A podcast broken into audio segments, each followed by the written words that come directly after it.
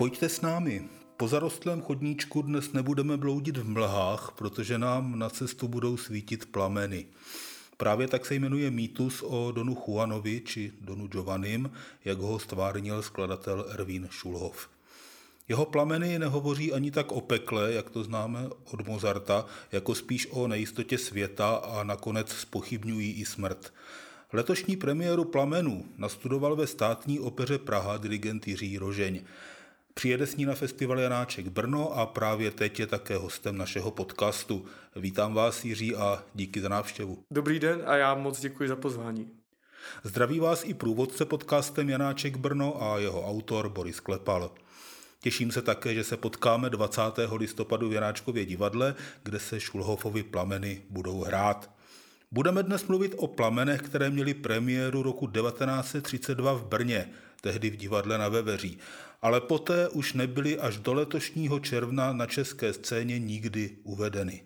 Připomeneme si také období mezi světovými válkami, dobovou avantgardu i atmosféru, ale také samotného Erwina Schulhoffa, skladatele, příležitostného klavíristu v orchestru Osvobozeného divadla, známého Jaroslava Ježka i Karla Ančerla, dadaistu, surrealistu, ale po nacistické okupaci trojnásob nežádoucího člověka. Byl totiž žid, komunista a nakonec ještě občan Sovětského svazu. Ta poslední věc ho nějaký čas chránila, ale ve výsledku ho stála svobodu i život. V jaké podobě jste se s Erwinem Schulhoffem a jeho hudbou setkal poprvé? Ptám se dirigenta Jiřího Rožně. Já se poprvé s hudbou Erwina Schulhoffa setkal právě paradoxně v Plamenech s jeho operou jedinou Plameny. Samozřejmě jsem předtím slyšel jeho díla a zajímal jsem se o skladatele jeho doby, ale dirigentská zkušenost s Schulhoffovou hudbou byla moje první tento červen. Já jsem se ale popravdě řečeno ptal právě spíš na to, kdy jste třeba Schulhoffa vůbec poprvé slyšel. Kdy jste slyšel nějakou nahrávku, kdy jste se podíval do not, nebo jste si zahrál na klavír jeho pitoresku třeba. Takhle. Já samozřejmě vždycky beru spíše z toho dirigentského hlediska teď, ale nemohu to říct takhle přesně, ale určitě to bude během studia na Pražské konzervatoři dirigování a také skladby, protože jsem si půjčoval v archivu konzervatoře partitury, noty a CDčka a snažil se do sebe absorbovat co nejvíce hudby. A z Plameny jste do té doby, než jste je dostal do ruky jako dirigent, nějakým způsobem do kontaktu přišel? To bylo o trochu obtížnější, i když ne úplně nemožné. Já jsem věděl, že tu operu napsal, ale opravdu se přiznám vám i posluchačům, že jsem tu operu neslyšel do té doby. Takže nejprve, tak jak jsem zvyklý a jak to dělám, jsem čekal na to, až dostanu notový materiál, až dostanu do ruky partituru, kterou jsem si prošel, prohrál jsem si klavírní výtah, abych si o té skladbě udělal obrázek svůj, interpretační, abych nepřebíral něco, co už nějaký dirigent přede mnou dělal, jak rubátově, tak tempově a tak dál. A potom jsem si poslechnul nahrávky, které máme k dispozici doposud, myslím, pouze nahrávku z Berlína z roku 1994 DSO a potom výbornou nahrávku Bertrand de Billy z Vídně. To vídeňské uvedení bylo nejspíš nejbližší, které měli čeští posluchači k dispozici a není to vlastně ani tak dávno. Bylo to v roce 2006, kdy celý svět tak trošku šílel ze čtvrttisíciletí Mozartova narození z výročí a Theater an der Wien k tomu, jak je tam dobrým zvykem, přistoupil celkem tvůrčím způsobem a kromě Dona Giovanniho, který se nabízí, tak uvedl ještě další dvě opery nebo další dva hudebně divadelní kusy na donjuanské téma. Jak vás ty nahrávky ovlivnily nebo neovlivnily, když jste se pustil do studia partitury? No, je vždycky velice zajímavé si poslechnout různé nahrávky a kriticky o nich přemýšlet. Samozřejmě si člověk může i ledacos dobrého z toho vzít a odnést. U té berlínské nahrávky pro mě bylo na první poslech velice patrné, že nebude snadné to vybalancovat, aby bylo slyšet zpěváky. Ta symfonická faktura a to předivo je natolik hutné, že když pak začne zpěv, tak je to opravdu velice obtížné, aby ty zpěváky bylo dobře slyšet. Na tom jsem také hodně pracoval během našeho zkouškového procesu ve státní opeře, a i když jsme měli zkoušky pouze s orchestrem, tak jsem říkal už dopředu, tady najednou je zpěv a ten zpěv přijde na pouze 4 nebo 5 taktů. Pak máte dalších několik minut, kdy je čistě pouze orchestr symfonický, ve fortissimo, velký tok hudby. Tak jsem se opravdu snažil o to, aby ten orchestr vždycky, když ty zpěváci přijdou na scénu, aby jistým způsobem ubral a aby ty zpěváky doprovázel. Já myslím, že k partituře a k tomu, jak jste ji uchopil a uchopoval, se ještě vrátíme, ale řekl bych, že je taky čas si říct, co jste to vlastně uchopoval. Protože říct o Plamenech, že je to opera, to může být pro mnoho lidí vlastně úplně zavádějící. To je tak zvláštní divadelní tvar. I po hudební stránce je to celé tak zvláštní, že říkat tomu opera je strašně komplikované, ve slovnících se to označuje jako tragikomedie. Dalo by se říct, že je to hudební divadlo, má to prvky kabaretu. Komedie dell'arte. Ano, komedie dell'arte. Já bych řekl dokonce, že jsou tam vyloženě prvky filmového střihu, což se na jevišti dělá strašně těžko. Ano, tam je jedno místo, které je opravdu jako filmovým střihem, dramatická scéna, kdy se Don Juan zastřelí. A jelikož je to v této opeře v úvozovkách jinak než u Mozartova Dona Giovanniho, on Don Juan u Schulhoffa naopak omládne a nemůže zemřít. Najednou po této dramatické gradaci je střih a najednou jazzová hudba. To je tak patrný moment, ten naprosto příkrý kontrast, a myslím si, jak říkáte, je to směsice nejenom žánru, ale také i hudebních inspirací. Je tam patrný vliv Stravinského, Debussyho, jazzu, středověku. Je to opravdu všemožný mix, ale je skvělé, že vlastně ta hudba, ta skladba drží pořád pohromadě. Ne každému by se podařilo, aby tato, jak jsem mi řekl, směsice všemožných stylů a inspirací držela takto dobře pohromadě. Já myslím, že se v tom projevuje jednak to, že Erwin Schulhoff byl do značné míry dítětem své doby, kdy se skutečně ty styly míchaly, kdy se jazzová hudba, nebo aspoň to, co si Evropané pod jazzem představovali, začalo míchat i do takzvané vážné hudby. Pařížská šestka, s tím pracovala samozřejmě i Igor Stravinský, kterého jste zmínil, případně Bohuslav Martinů.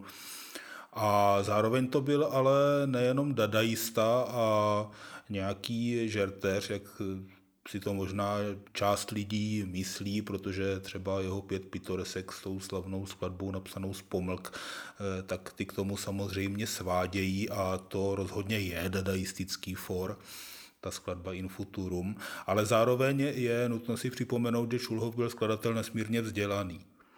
Měl výborné učitele, s Debussym se setkal i osobně, a když už jste ho zmínil, tak právě začátek a konec Plamenů, to flétnové solo, tak to je Debussy úplně jak vystřižený. Ano, on se s ním, myslím, v roce 1913 setkali v Paříži, a ten jeho vliv je tam velice patrný, místy i Ravel, ale ten Debussy opravdu z té francouzské impresionistické inspirace vládne.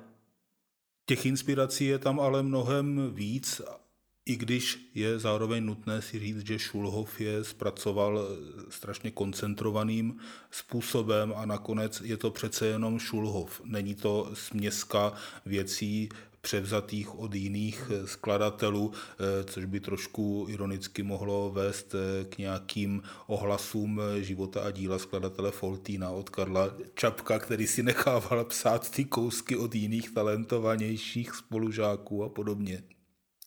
Ale to u Schulhoffa není. To je skutečně velká tvůrčí osobnost a s tím, jak on měl trošičku neuspořádaný život a každou chvíli se potácel v nějakých existenčních nejistotách a podobně, tak je vlastně až překvapivé, že se dokázal vůbec skoncentrovat na tak velké dílo. No tak vlastně v těch 20. letech, kdy Plameny psal, to bylo jeho takové nejšťastnější období, jeho nejšťastnější desetiletí. Vlastně v té době po návratu z Německa v roce 23 přišla ta myšlenka opery a Max Brod ho seznámil s Karlem Josefem Benešem, který napsal libreto. Takže vlastně psal to ve své nejšťastnější době. Taky bych ještě podotkl, že to bylo ještě předtím, než vypukla velká hospodářská krize. Což potom se může zdát, že třeba když Ullmanův Pád Antikrista, který mě někdy vede trošičku k tomu, jak to dílo je bizarní a zároveň působivé, tak k jakémusi srovnání, tak přitom už je o něčem úplně jiném. Přitom vzniklo jenom o pár let později. Tam už v Pádu Antikrista se skutečně jedná o úplně zásadní věci společnosti a nejenom jednoho člověka. Přesně jako, tak. Jako u Schulhoffa. Ale když jste zmínil Karla Josefa Beneše, tak bych přece jenom k němu řekl, že to byl ve své době velmi úspěšný spisovatel. Nejznámější, nebo zřejmě nejznámější jeho román se jmenuje Uloupený život, který byl několikrát zpracován pro rozhlas, ale byl taky dvakrát sfilmován. A v té druhé slavnější americké verzi dokonce tu ústřední dvojroli, protože tam se jedná o dvojčata, sestry dvojčata, z nich jedna tragicky zahyne a druhá se pokusí převzít její identitu. A tu dvojroli tam hraje Bette Davis, která je mnohými dodnes považována za snad největší herečku vůbec v dějinách Hollywoodu. Ten film teda všem doporučuju a možná je to i dobré pro pochopení toho, kdo vlastně to libreto napsal a co tím myslel. Protože i mně se zdá, že to libreto je někdy až trošku mnohomluvné a možná až vlastně, zní to paradoxně, ale možná až moc literární.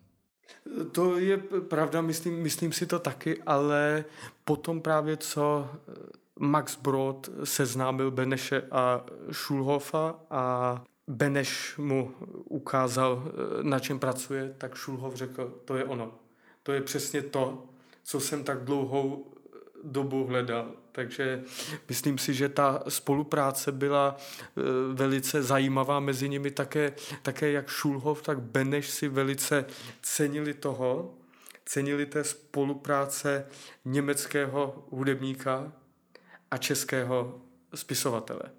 Ano, to je aspekt, který my už dnes možná nedoceníme tak automaticky, ale je hodně důležitý a zároveň je také dobré si připomenout, že to byl opět zásah Maxe Broda, který je takovou šedou eminencí mnoha věcí v české kultuře, včetně toho, jak pomohl na světová jeviště Leoši Janáčkovi, jeho německými překlady libret jeho oper. A on ale přeložil do němčiny i Plameny.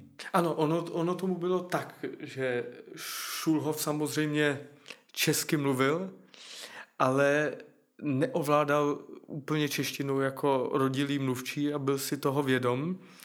Takže během té spolupráce s Benešem Max Brod překládal a Schulhoff to komponoval na němčinu. Takže samozřejmě to i nebylo úplně snadné pro tu premiéru v Brně v roce 32, protože se to tam uvádělo česky a i pro nás o 90 let později v Praze ve Státní opeře, protože jsme museli ledacos lehce pozměnit, aby to bylo co nejpřirozenější.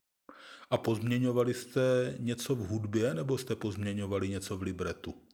Jedná se spíš například o slovosled, jedná se opravdu o drobné věci, aby to co nejpřirozeněji vyznělo.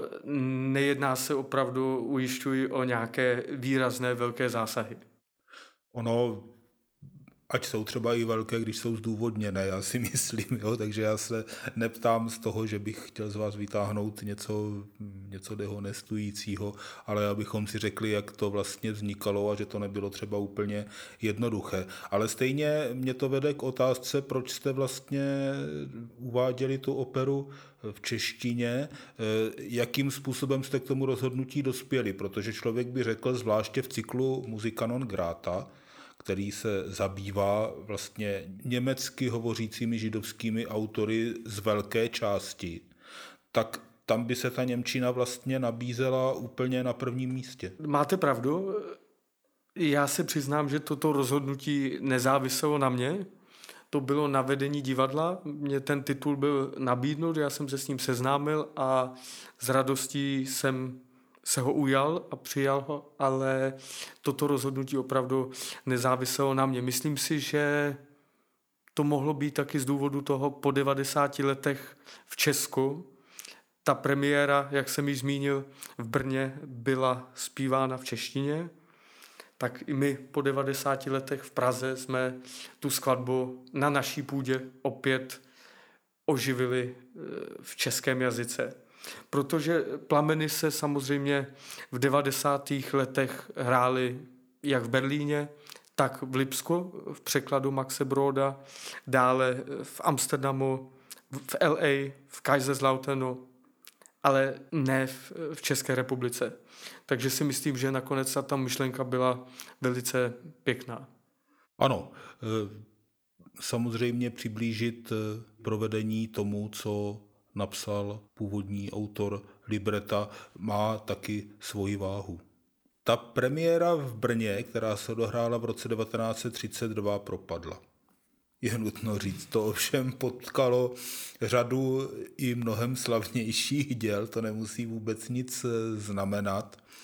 A Schulhoffa už tehdy pronásledovalo několik věcí, jednak mezinárodní situace, kdy nad skladateli a vůbec lidmi židovského původu stále více přituhovalo a částečně asi také jeho příklon ke komunistické straně a vůbec obdiv k Sovětskému svazu a taková, bych řekl, až skoro skladatelská sebedestrukce, když to přeženu, kdy on začal sám sebe nutit do skladatelsky mnohem jaksi stravitelnějšího a zároveň jednoduššího jazyka.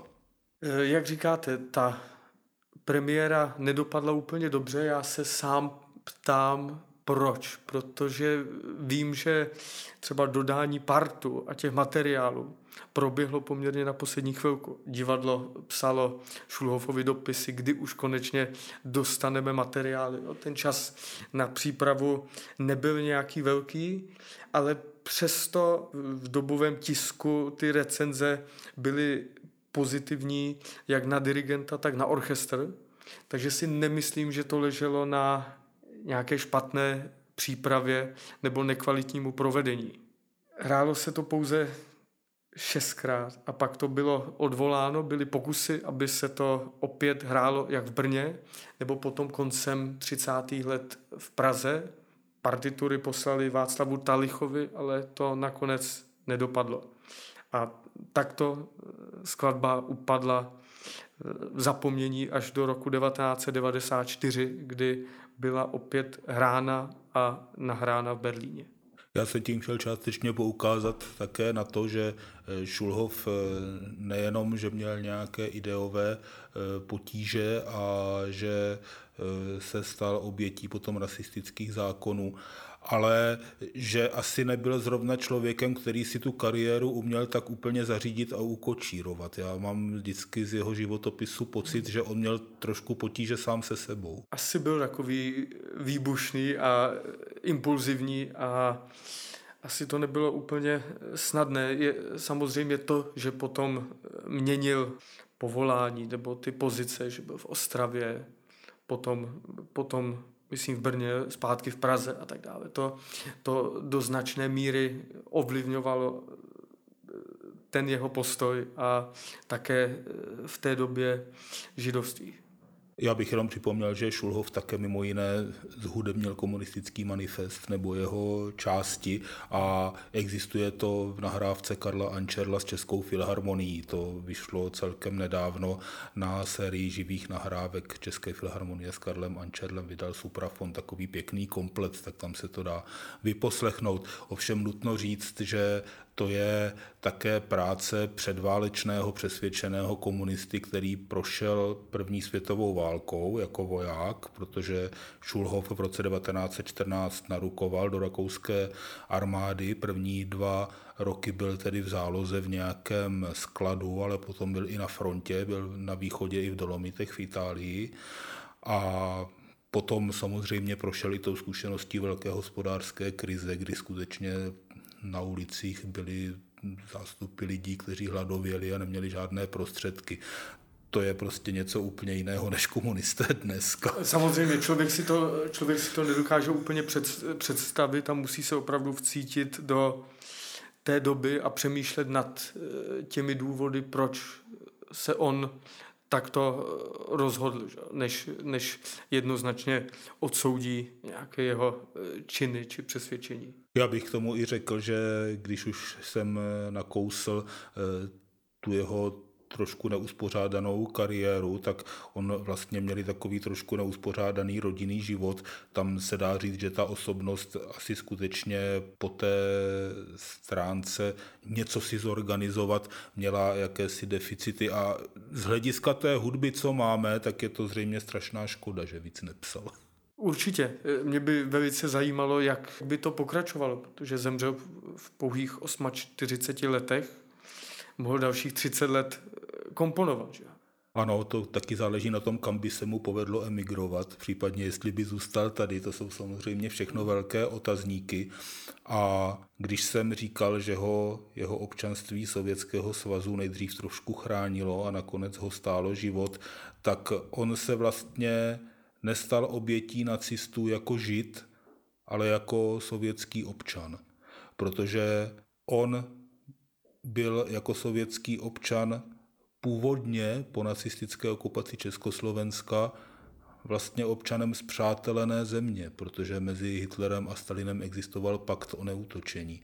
A teprve v okamžiku, kdy Německo tento pakt porušilo a zaútočilo na Sovětský svaz, tak se z Schulhoffa najednou ze dne na den stal občan znepřátelené mocnosti, byl okamžitě zatčen a brzy převezen do koncentračního tábora ve Wilsburgu v Bavorsku i se svým synem Petrem, filmovým režisérem.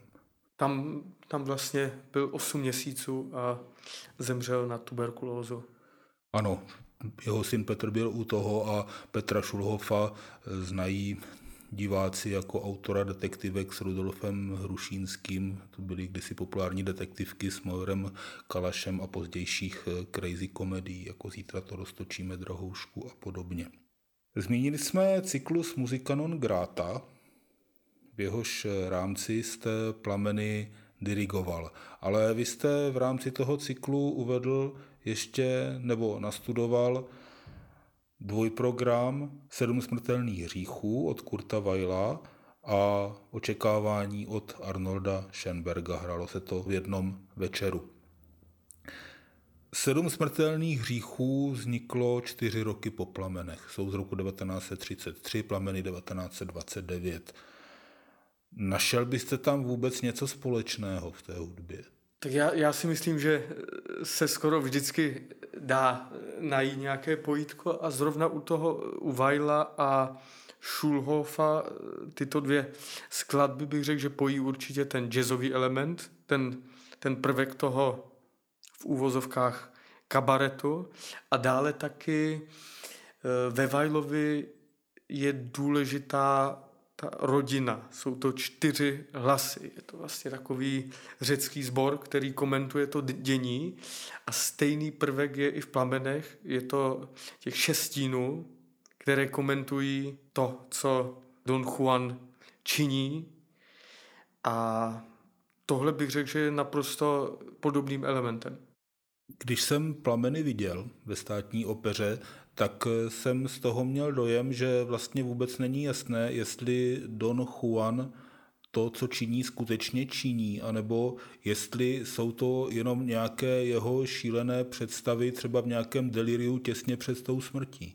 A řekl bych, že to podpořil i režisér Calixto Bieito svojí režií, která hodně akcentovala právě ten surrealistický prvek, a sen, to je úplně základní prvek surrealismu. Určitě máte pravdu. Já si myslím, že je na každém divákovi trochu, aby si sám vlastně o tom udělal představu, aby nad tím přemýšlel, a myslím si, že se ta produkce povedla a pro mě spolupráce s Calixtem byla první a byla velice příjemná. Já jsem si osobně velice cenil toho, že mi dával dostatečný prostor na zkouškách hudebnímu nastudování, a také pokud se mi něco nezdálo, třeba kde byly na pódiu stíny, že byly moc daleko od sebe nebo byly až moc daleko ode mě, aby ty náročné rytmy byly pohromadě, tak on opravdu z 90% vyhověl a změnil to tak, aby ten hudební výsledek byl co nejlepší. Calixto Bieito se odvolával ještě před uvedením premiéry na filmy Louise Buñuela, což je zřejmě nejslavnější surrealistický režisér, nebo alespoň se silnými sklony k surrealismu. A řekl bych, že tam dokonce přímo citoval jednu scénu z Andaluského psa. Nechci úplně spoilovat, tak nebudu říkat kterou. Já vím, kterou myslíte. Ale je to tam, a řekl bych, že to bylo dobré řešení a zároveň to mělo takovou dvojnásobnou vazbu k Praze díky tomu podtržení toho surrealistického kontextu, protože Praha má samozřejmě velice silné vazby jednak k Donu Juanovi či k Donu Giovannimu, protože ta opera tady měla světovou premiéru, jak se dnes říká, hrála se ve Stavovském divadle poprvé. Ale druhá věc je, že v Praze vzniklo vůbec nejsilnější surrealistické hnutí mimo Francii. Tady byl vlastně surrealismus jaksi druhým domovem díky Vítězslavu Nezvalovi a řadě dalších autorů. Takže to, že to sem Calixto Bieito v té inscenaci vnesl jak kdyby zpátky, tak mně přišlo velice příhodné. Mně se to také líbilo. Ale co bych ještě k tomu řekl, Schulhoff si vlastně sám představoval, že se to odehrává v jakémsi temném domě, do kterého probleskuje světlo z různých stran, a to bych řekl, že Calixto Bieito skoro doslova dodržel. No, ten materiál na pódiu vlastně byl to takový černý, pevný igelit, a ty jednotlivé postavy, které během skladby se objevovaly na pódiu, protrhávaly se tímto materiálem, tak způsobovalo to světlo, které šlo do sálu a na jeviště z různých úhlů, a myslím si, že přeneseně to, jak říkáte, funguje tak, jak zamýšlel Schulhoff původně. Mě tady ty hry se světlem, které nějak souvisí s hudbou, ještě vedou ke skladateli Skrjabinovi, kterého Schulhoff taky dobře znal, a také jaksi jeho, řekl bych, harmonické výboje, třeba výstavbu akordů z kvart, tak také nějakým způsobem reflektoval. Tak si říkám, jestli ho náhodou třeba nějakým způsobem neinspirovalo i tady to zpříbuznění hudby se světlem. Schulhoff hrál spoustu hudby Skrjabina, dokonce myslím byl koncert v Praze, který hrál na klavír, který různě svítil. Ano. Takže tato inspirace je naprosto možná. Erwin Schulhoff byl vůbec výborný klavírista a částečně ho to asi i živilo. A hrál také skladby Aloise Háby na čtvrttónový klavír a spolupracoval i s Erichem Kleibrem v Berlíně, s legendárním dirigentem, otcem neméně slavného Karlose. Možná by se mělo říct, že když jsme u Ericha Kleibra, tak on měl právě dirigovat německou premiéru o pár let později po Brně Plamenů. Bohužel k tomu nikdy nedošlo těmi tragickými okolnostmi. NSDAP přišla k moci a tím pádem byly všechny podobné věci znemožněny. Přesně tak. Konec konců přestaly se hrát i opery Richarda Strause, konkrétně Mlčenlivá žena, ke které napsal libreto Stefan Zweig. Takže to nebyla jenom otázka, řekněme, nějakých trošičku bizarních židovských skladatelů z nějaké neznámé nebo malé zemičky, kterou je potřeba okupovat, ale dolehlo to i na nejslavnějšího německého skladatele té doby. Nikdo se tomu nevyhnul. Ale my jsme se vlastně dostali k tomu, že se dílo Erwina Schulhoffa znovu objevilo na české scéně, objevilo se ve Státní opeře Praha, která bývala německým divadlem a hrála se tam spousta moderních titulů meziválečných a byla tam doma také možná nejavantgardnější éra české opery vůbec v letech 1945 a 1948, když tam sídlila Velká opera 5. května. Pod vedením Aloise Háby, tam působil Alfred Radok a spousta věcí se tam udělala, které se v české opeře snad už nikdy nezopakují, protože to byla taková nálož modernity, že nevím, jestli by to dnes ještě nějaké operní divadlo vůbec uneslo. Myslím si, že ne. Nicméně buďme šťastní, alespoň za toho Schulhoffa, že se vrátil. Já si myslím, že to je skutečně mimořádné dílo a stojí za to se jim možná i trošku prokousat přes to prvotní překvapení, které asi na člověka přijde, když to uvidí a vlastně možná trošku netuší, co si vůbec má myslet. Tak bych řekl, že možná je dobré jít do divadla, nečekat, že uvidíme velký příběh, ale opravdu se prostě nechat tím udivit. Já si myslím, že to říkáte naprosto přesně. Ono mnohdy, i když já, coby dirigent, hudebník, si nějakou skladbu poslechnu, tak se mi to občas na první poslech úplně nezdá a čím víc se do toho dostanu a čím víc tu skladbu studuju, tak ji postupně začnu obdivovat, začnu si vážit jednotlivých detailů, jednotlivých souvislostí a už se stalo, že ze skladby, která se mi na první poslech zase až tolik nelíbila, se stala naprosto srdcová záležitost. Takže neodsuzoval bych hned, než člověk přijde do divadla. Opravdu bych se otevřel tomu, uvolnil a načerpával do sebe a potom o tom přemýšlel a zpracovával to. Já si právě myslím, že tady tím procesem prozření může člověk projít během plamenů, že nemusí slyšet víckrát, ale že když se jim otevře, takže skutečně může během těch 10 scén, ze kterých se opera skládá, nebo to hudební divadlo, ano, nebo tragikomedie, tak během těch 10 scén, že skutečně může dojít k tomu prozření, že se vlastně dívá na něco absolutně úžasného. A to už bylo o Erwinu Schulhoffovi a jeho největším díle Všechno. Skrze Plameny jsme se prošli s Jiřím Rožněm, který je bude dirigovat také na festivalu Janáček Brno. Doufám, že se při jejich provedení 20. listopadu v Janáčkově divadle potkáme. S Jiřím Rožněm se prozatím loučím a těším se na viděnou v Brně. Děkuji za pozvání a také se těším v Brně. Prosím, aby všichni přišli a Plameny si náležitě užili. Loučí se s vámi také průvodce podcastem a jeho autor Boris Klepal. Pojďte s námi na festival Janáček Brno, kromě Plamenů na vás od 2. do 26. listopadu čeká unikátní propojení opery Z mrtvého domu s glegolskou mší, Káťa Kabanová s Tomášem Netopilem, Věc Makropulos s Tomášem Hanusem a řada dalších bezvadných zážitků.